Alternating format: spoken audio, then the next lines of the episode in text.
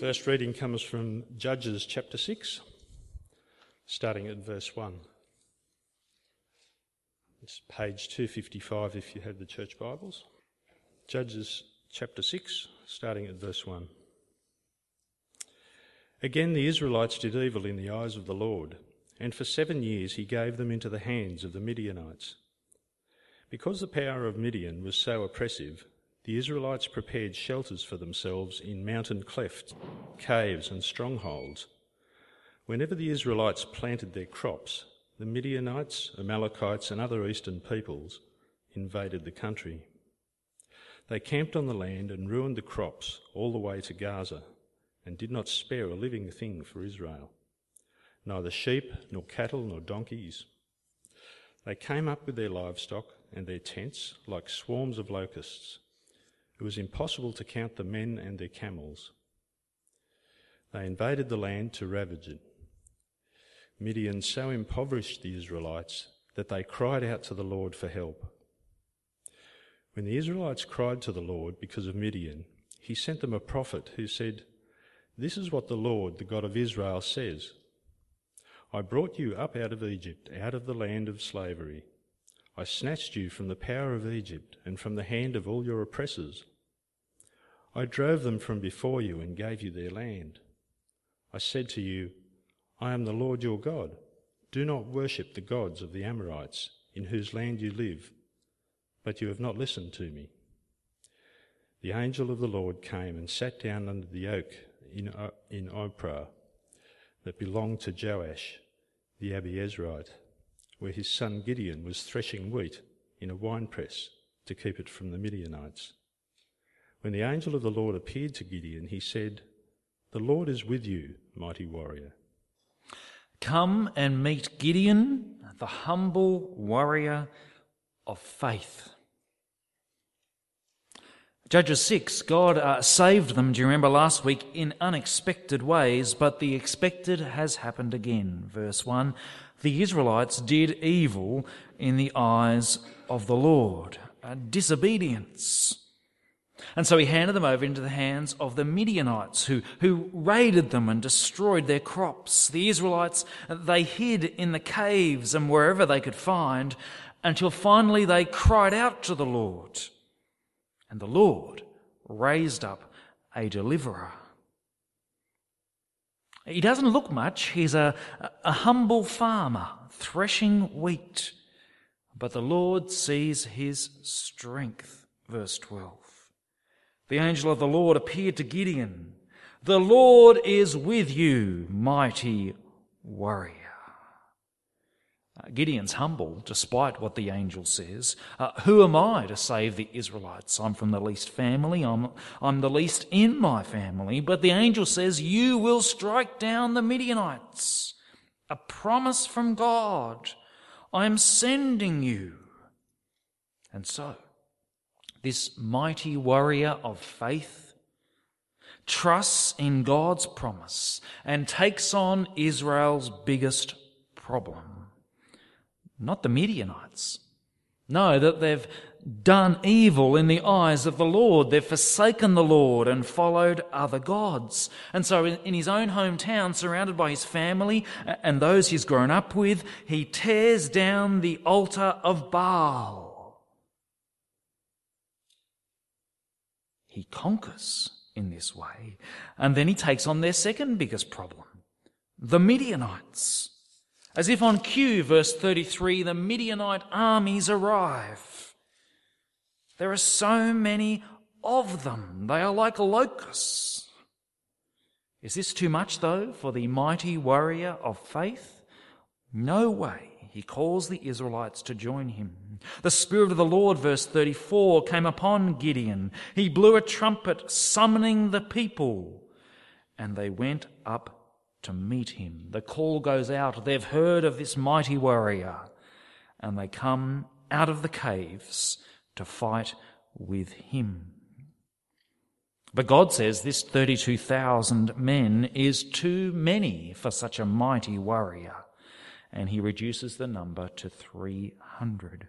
Not perturbed, of course, this mighty warrior of faith, he goes down into the camp to see what might happen.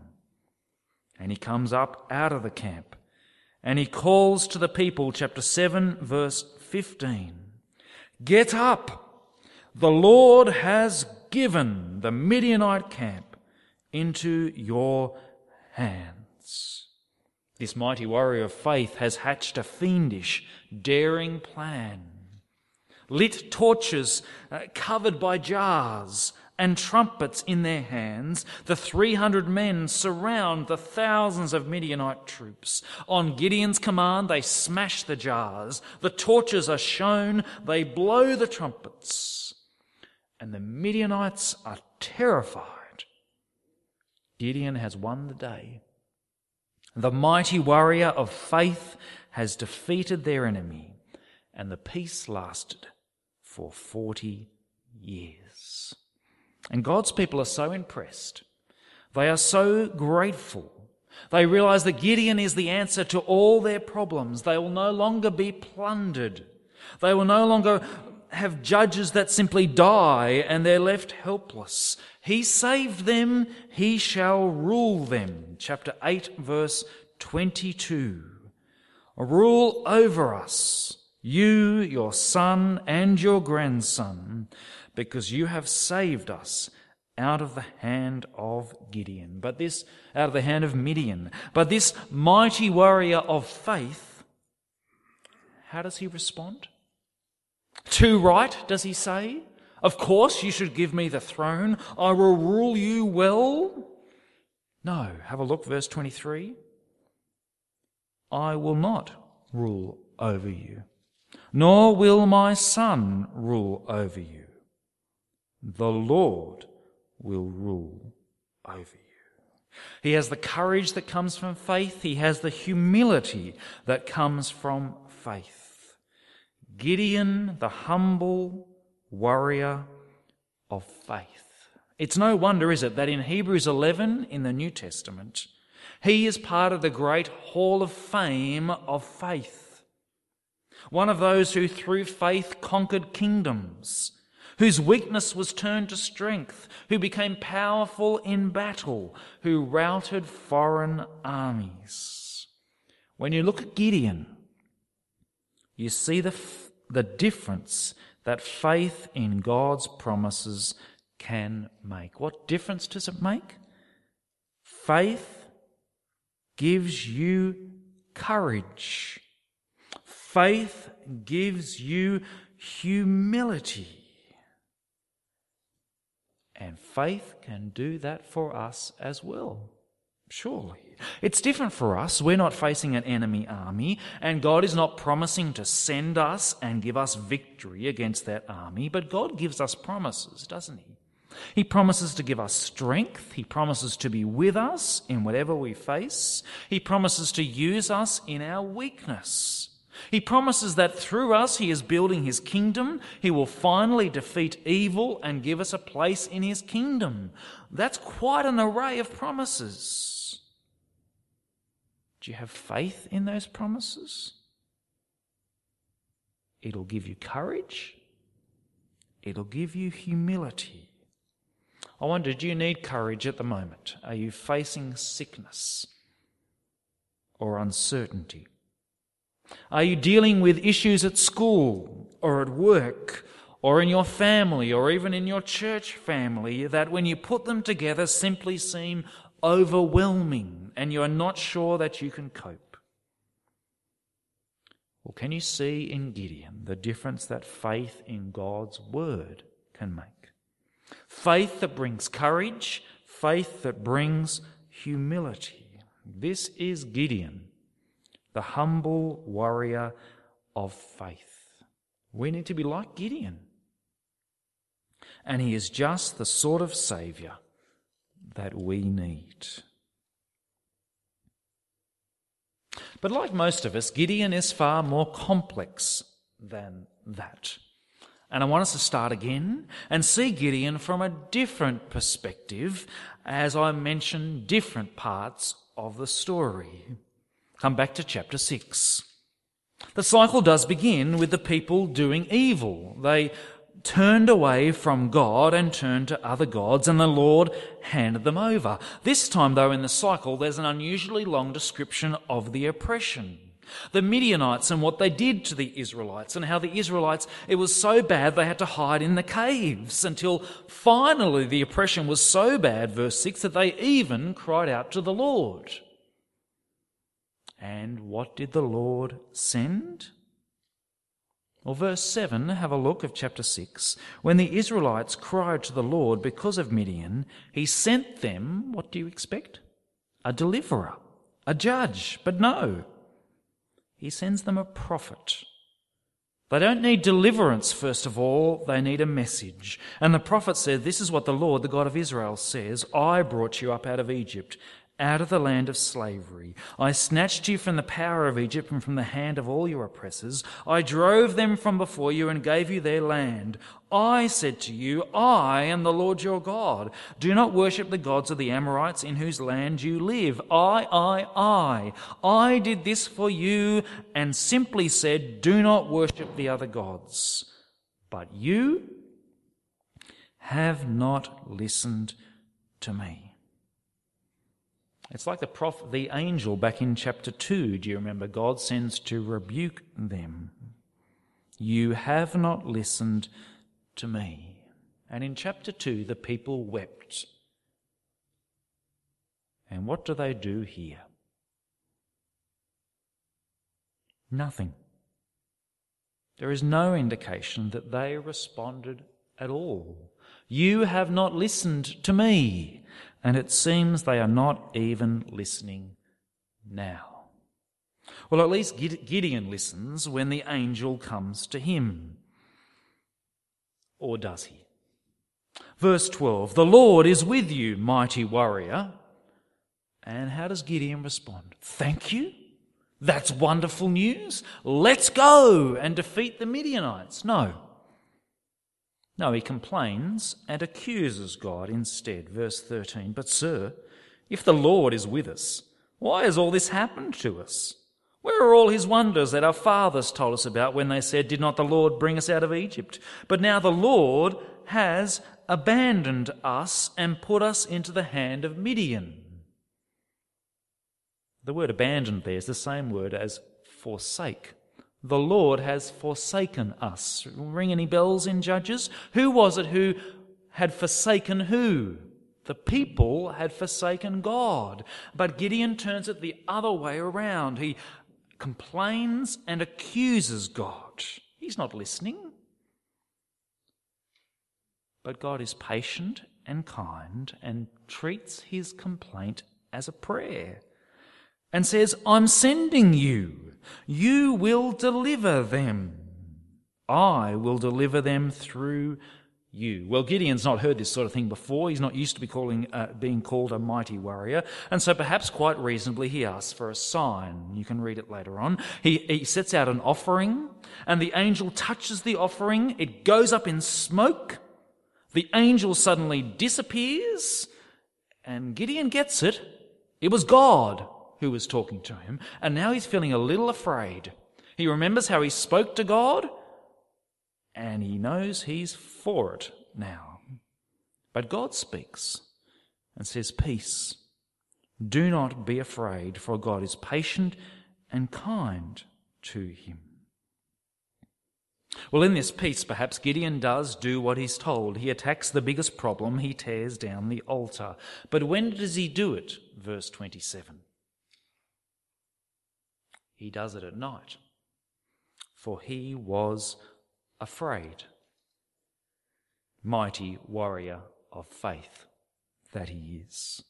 And when the people of the town are angry with him, does he stand up and call them to repent from worshipping Baal, the false god? No, because he's too busy hiding behind his daddy's leg who's trying to protect him from getting killed.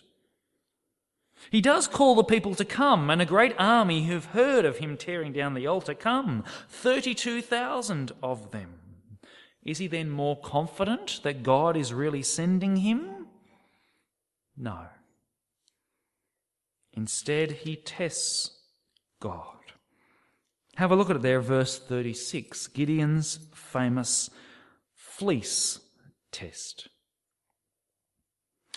God, if you will save Israel by my hand, as you have promised, Look, I'll place a wool fleece on the threshing floor. If there's dew only on the fleece and all the ground is dry in the morning, then I will know that you will save Israel by my hand, as you've said. And that is what happened. Gideon rose early the next day. He squeezed the fleece and wrung out the dew, a bowlful of water. Gideon sets a test and God meets it. Now, many Christians down through the years have seen this as, uh, as an example of what you should do when you need guidance from God. You're not sure what He wants you to do, and you set up a test so that He can guide you so that you'll know what to do. You know, you can imagine you're at youth group, uh, there's a girl that you like, and you really haven't got the courage to ask her out because uh, she might just say no, and you want to know whether this is God's will for your life to ask her out. And so you set a test to God. God, I think she's the one. If she is the one for me, give me a sign. If she is the first girl to work, walk through the door at youth group tonight, I'll know she's the one. And I promise I'll follow your guidance and ask her out. That's what Gideon does, isn't it? No, actually. Gideon already knows what to do. Gideon has already been told by God what to do. He's not asking for guidance, he's testing God to see if he really meant it. And Gideon knows that. Can't you see that? If you will save Israel by my hand, as you have promised. Verse 37 If there is ground, if the ground is dry, then I will know that you will save Israel by my hand as you said. This is not guidance he's asking for. That was a stupid way to get guidance about asking out a girl, can I say, in case you were wondering about it. Use your brain and have some courage, boys. It's not guidance he's asking for, he's testing the Lord. And it's not a good example, is it? Well, he's not content with the first one, even though God comes through. He's already had a sign and one test, but he asks again, verse 39. Then Gideon said to God, Do not be angry with me, as God should be. Let me make just one more request. Allow me one more test with the fleece. This time make the fleece dry and the ground covered with dew. That night God did so. Only the fleece was dry, all the ground was covered with dew. Again, God is patient and kind with Gideon. And Gideon is most certainly not a warrior of faith. Indeed, he doesn't even repent when he gets the sign and two tests. Well, God reduces the army, like we saw, down from 32,000 down to 300 because he doesn't want Israel to boast or Gideon to boast. 22,000 go home. Why? Because God says anyone who trembles with fear may leave. And I guess Gideon was just too embarrassed to join them, don't you think? Because that's him. The fear that comes from unbelief. Well, finally, the time has come. They've surrounded the Midianites, and God knows that Gideon is still afraid. He's had God's word, he's had a sign from God, he's had two tests, but God knows that is not enough. God is patient and kind, and he gives him one more. Verse 9.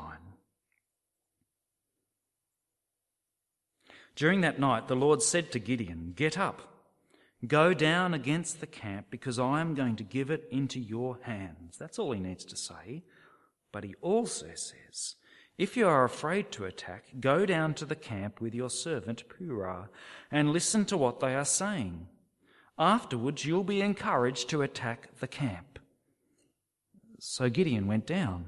Verse 13 Gideon arrived just as a man was telling a friend his dream. I had a dream, he was saying. A round loaf of barley bread came tumbling into the Midianite camp. It struck the tent with such force that the tent overturned and collapsed.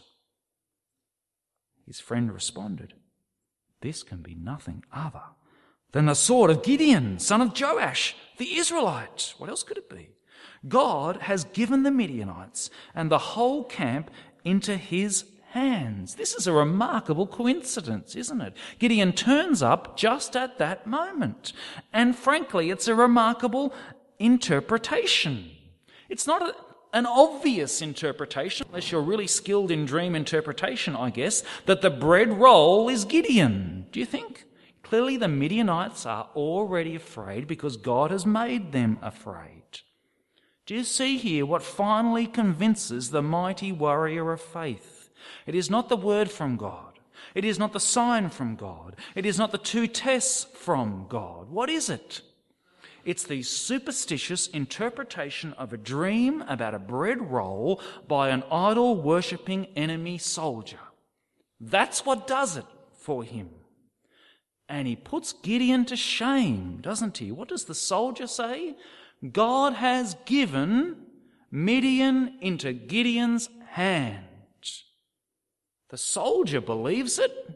It's about time Gideon does. And all Gideon manages to do is to remember the phrase and put the Jewish name for God in the sentence. The Lord has given Midian into your hands.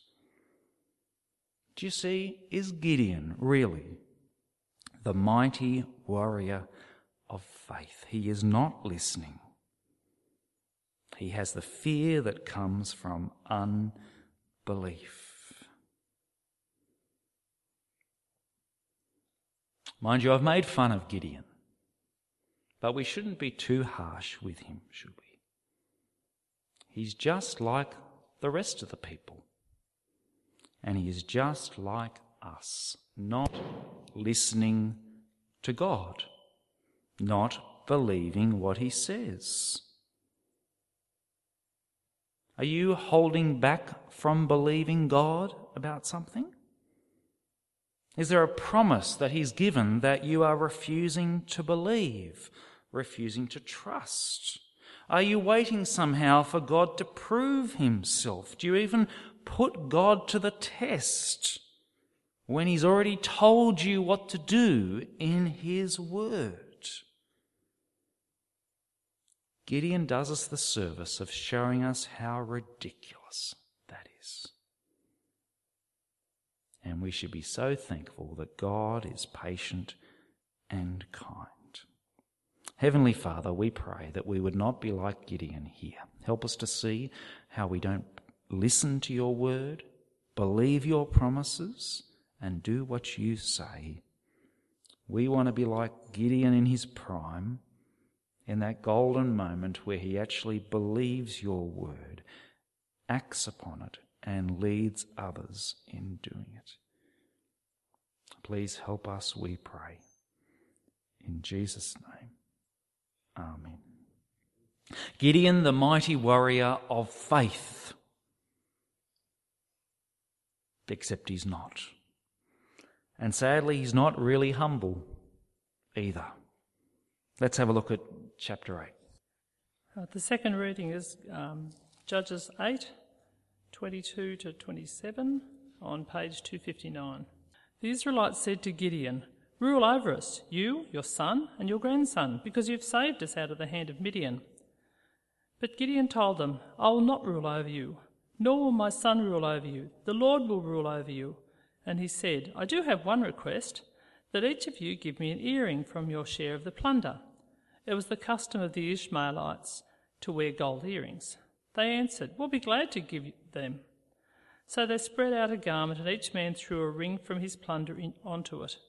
The weight of the gold rings he asked for came to 1700 shekels, not counting the ornaments, the pendants, and the purple garments worn by the kings of Midian, or the chains that were on their camels' necks. Gideon made the gold into an ephod, which he placed in Ophrah his town. All Israel prostituted themselves by worshipping it there, and it became a snare to Gideon and his family. Gideon seems humble. Who am I, the least in my family? He seems humble because he's not forthright and out there ready to fight straight away. Uh, but when he's successful, it becomes really clear that he is not humble at all. They do this really clever thing with the torches uh, and the jars and the trumpets. The enemy scatter and they still need, need, to pursue them and they pursue them across the Jordan River. He's just got 300 men and by now his 300 men are exhausted. And so Gideon comes to a couple of Israelite towns, verse 5, uh, and asks them for some bread. Give my troops some bread, he says, while I'm still pursuing the enemy. Uh, but the people of that town don't want to do it because they're afraid, just like Gideon was.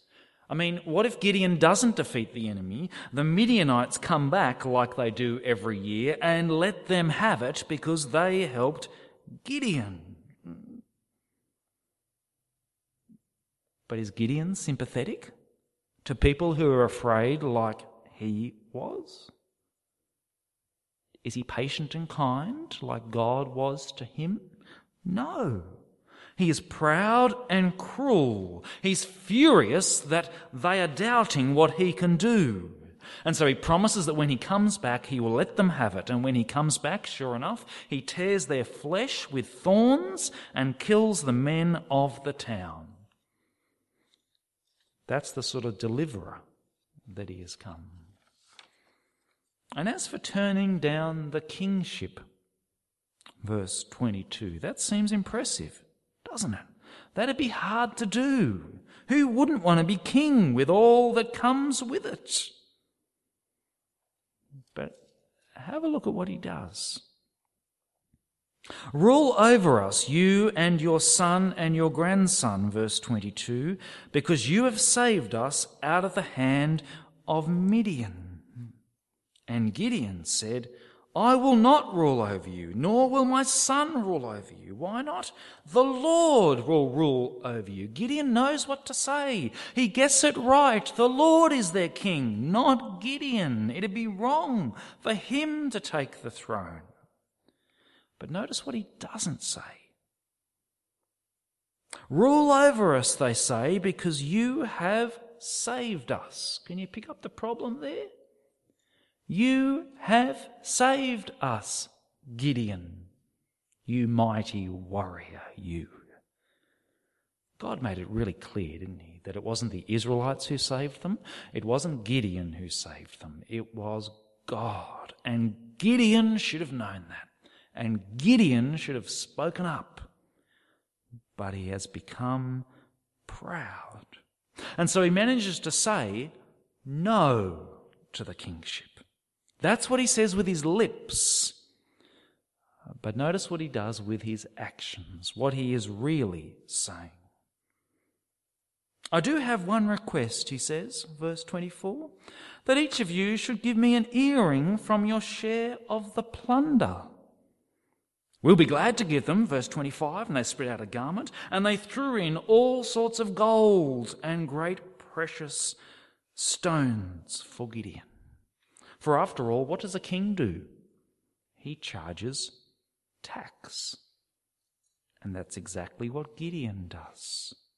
What would a king do to make sure he holds on to his power? He'd want to control religion and control God. And so, with this gold that the people has, have given him, verse 27, he made it into an ephod, a garment that a priest would wear, which is supposed to be in Shiloh, where God's people are supposed to worship at this time, but instead he puts it where? In his town because he wants it where he can control it. He wants religion there, he wants God there, because that's just what a king would do. What else would a king do? He'd have a lot of women, wouldn't he? Especially in the Middle East. Verse 30.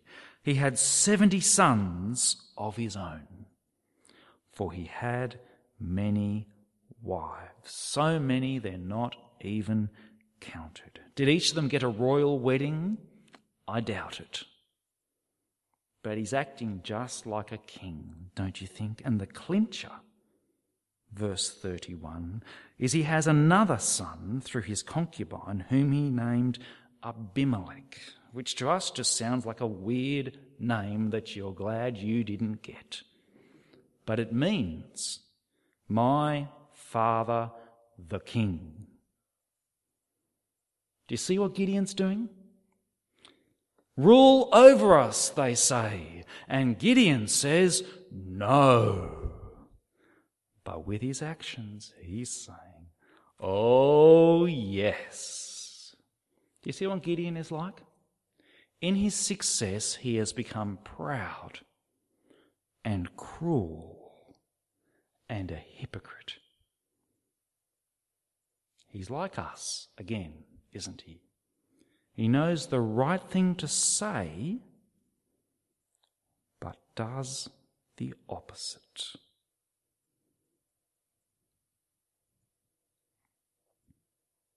Gideon, the humble warrior of faith. There is that golden moment, I think, when he calls the people and says, The Lord has given you, given them into our hands. I'll lead you into battle. He shows at that moment courage that comes from faith, and that is just what the people needed. A Saviour who would save them by trusting God. But in reality, Gideon is flawed. He refuses to listen to God, to trust Him. He fears, and he is proud. But he does show us, doesn't he, what the people needed. He does show us what we need. Imagine for a moment if Jesus, our Saviour, was like Gideon. Imagine Jesus was faced with his great battle the night before his death, about to take on sin and death for us. And knowing exactly what God had said, with no doubt at all in his mind of what God had said, but Jesus was busy laying out tests for God. Imagine that. Oh God, if I must die to save your people, as you have said, if you will raise me up afterwards, as you have promised, then make this fleece wet overnight. Will you? Imagine if our Saviour was like that, with the fear that comes from unbelief. And imagine if our Saviour was like Gideon, who was not humble at all, but proud and. How good is it that we have a Saviour who was the King God Himself, and took the very nature of a servant, humbled Himself, and became obedient to death because He trusted God's promise. He is the humble warrior of faith. Imagine having a Saviour like that. Let's pray. Our Heavenly Father, we thank you that you know exactly what we need a Saviour, because we are so much like Gideon. Thank you that our Saviour is not like him. He trusted your word and humbled himself, became obedient, even obedient to death on a cross for us, and so has defeated sin and death for us. We thank you that he saved us and rules over us. We thank you for this in Jesus' name. Amen.